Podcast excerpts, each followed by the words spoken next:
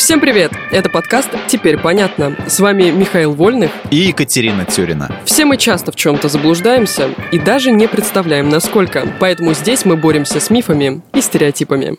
Мифы о Диком Западе. В книгах и фильмах о Диком Западе ковбои помогают шерифам наводить порядок и ставить на место бандитов. Еще они разоблачают продажных законников, метко стреляют, пьют виски и спасают красивых девушек от индейцев. Правда это или миф?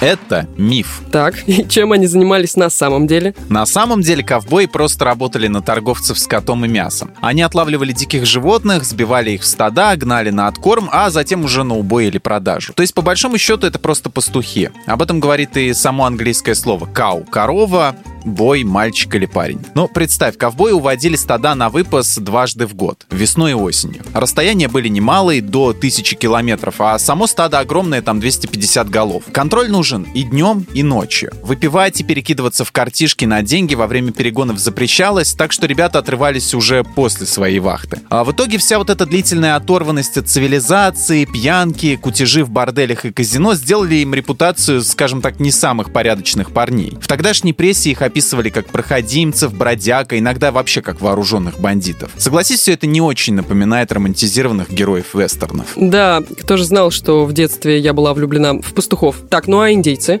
По тем же фильмам они снимали скальпы со своих врагов. Это тоже миф? Это миф. Что? Я думаю, после такого нам нужно снять свой вестерн с ковбоями-пастухами и не такими кровожадными индейцами.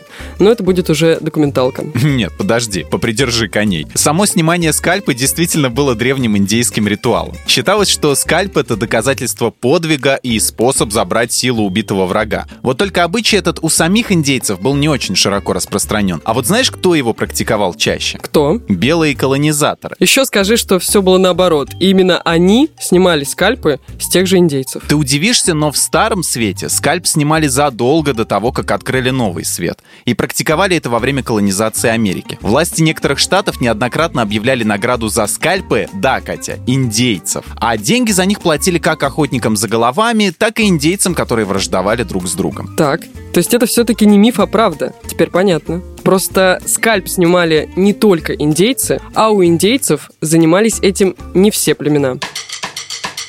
В этом выпуске мы использовали материал Андрея Вдовенко и благодарим автора за классное разоблачение популярных мифов. Полная версия текста на сайте Лайфхакера. Подписывайтесь на подкаст «Теперь понятно». Ставьте ему лайки и звездочки. Новая порция разоблачений уже на подходе.